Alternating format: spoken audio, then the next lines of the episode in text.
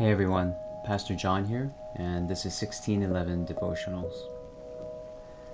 Let's pause and pray and turn our hearts and our thoughts upon the Lord. God, we thank you for awakening us to you, uh, to look to you and to tune our ears to your words, and let it shape us, let it guide us, and uh, let it change us today from one degree to the next into the image of your Son, and we pray in his name. Amen. Today's verse is taken from Matthew chapter 12, verse 34. For out of the abundance of the heart, the mouth speaks. Do you ever feel as though that you have a trouble with words? And not necessarily looking for the right words to say, but really saying the wrong words. If you're like me, this is a problem that occurs often. Where we go back to the person who we uh, said regrettable things to or hurtful things to and apologize for the things that we said.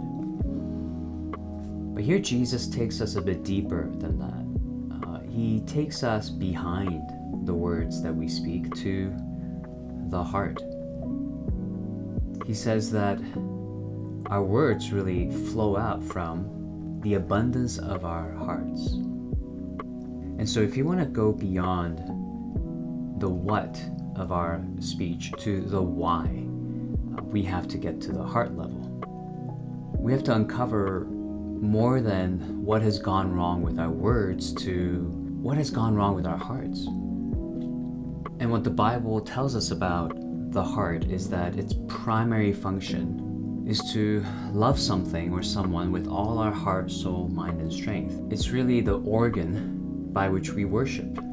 So here's what that means uh, when our worship is properly directed towards God, our speech will show forth uh, that worship, that love for God through the, the things that we say and through how we say them as well. But if our words don't reflect this worship of God, we can most likely identify idols, things or people or status that we have valued uh, and elevated over God.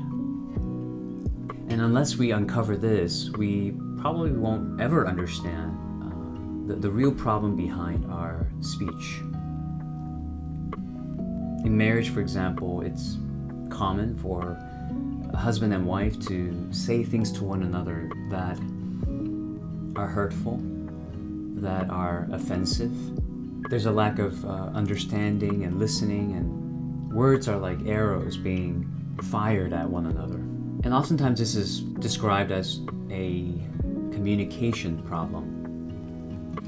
But as important as the problem of our communication is, and, and there are ways to improve upon that.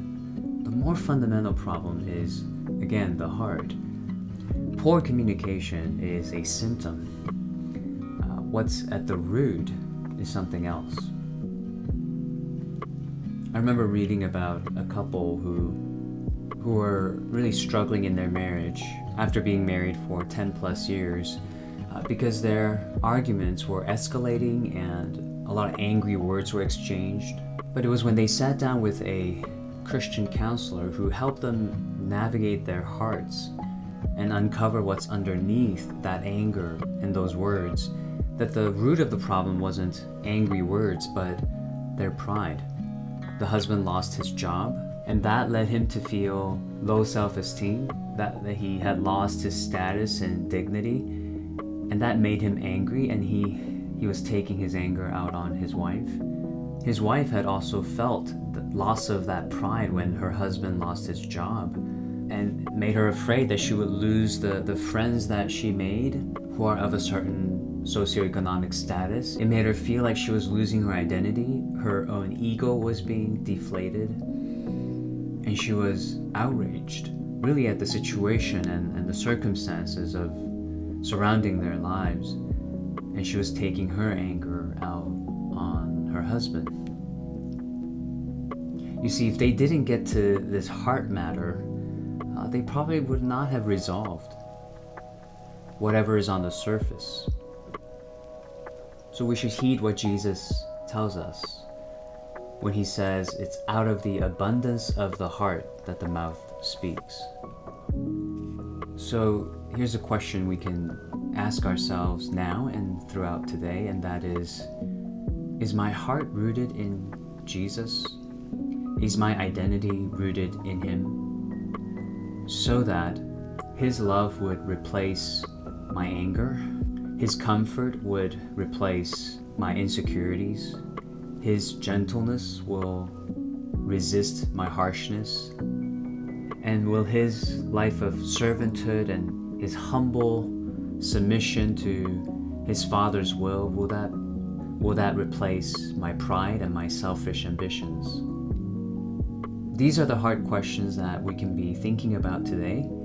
And as we do this, I hope you'll notice, and I'm sure you will, how this heart filled with Christ will begin to change how you speak. Let's turn to Him in prayer and ask for His help in this.